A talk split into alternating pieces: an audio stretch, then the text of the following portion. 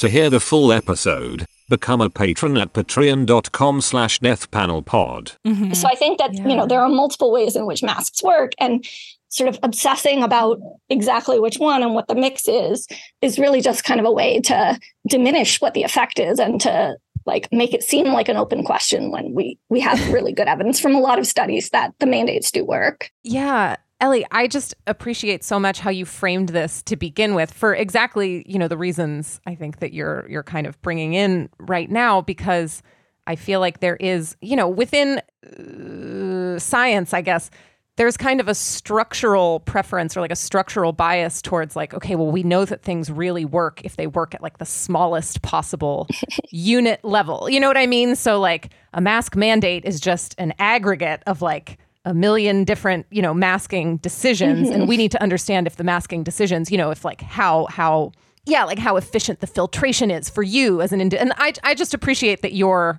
work kind of inverts that and um forces us to look at sort of like a a higher structural level, um, which I think is kind of an important corrective. You know, that's more of like a public health sort of way of thinking than thinking you know, like what are the actual mechanics of the how this mask works on an mm-hmm. individual's body versus what effect does a mask mandate have on the general level of COVID transmission, which is a much more actionable type of question. Yes, and I feel exactly. like that's the reason why there's such pressure to answer the any irrelevant question. question. Yeah, exactly. Any other question, literally any other question. Right. I think part of the resistance to masks is an ideological like sort of project of knowledge production is literally mm-hmm. a misdirection away from that specific question. Yeah, I think so. And I think also, you know, one of the reasons that there's kind of this need to misdirect is that in addition to all our good evidence we have that when you have mandates in place, COVID cases are lower than when you don't have those mandates in place.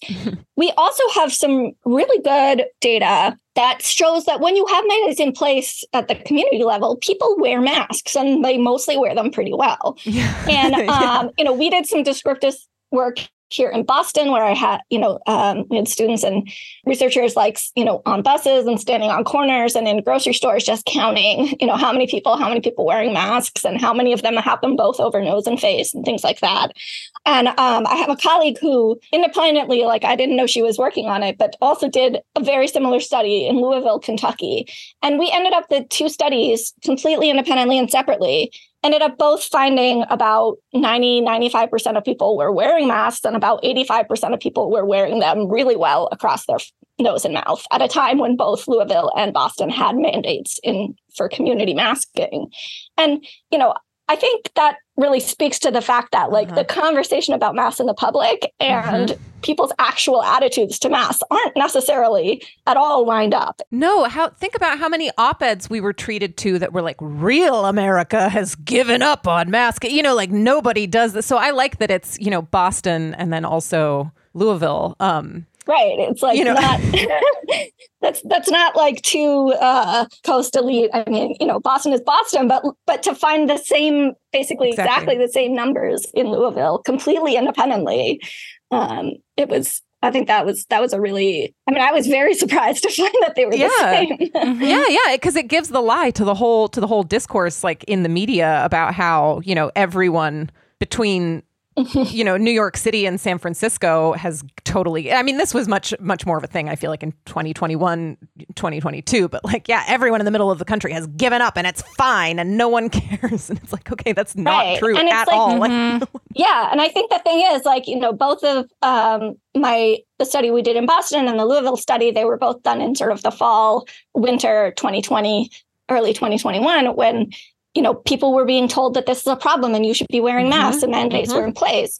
And then people were told COVID is over. It's all done. Mm-hmm. No worries. And suddenly people stopped wearing masks. And it's like, yes, because you told them they didn't have to. to. You told them they, they were a wuss if they wear vaccinated. They didn't yeah. have to wear a mask anymore. Literally, we were told, right? The explicit line from the Biden administration was if you get vaccinated, you can take it off. It was a mm-hmm. trade off, it was a reward to remove masks. We know that part of the entire way that masks work is also as a visual signifier. I mean, mm-hmm. there's a long history of kind of debates actually within anthropology and sociology, uh, uh, specifically looking at is it useful to even use the word mask in the context of biomedicine instead of using like epidemic related face covering because there is a long, you know, sort of cultural history of masks and both the study of masks. And so you have like, even in sort of the anthropology of looking at, uh, for example, resistance to masking in 1918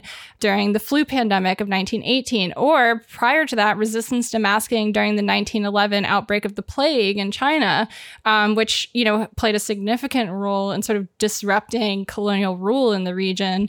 You have these moments also where masking becomes a visual signifier of disruption to the uh, status quo, to the norms. Mm-hmm. And there's a reaction to that that becomes sort of embodied also in discussions of sort of who has the right to assert authority and sort of who has the right to um, sort of dictate like what the science is.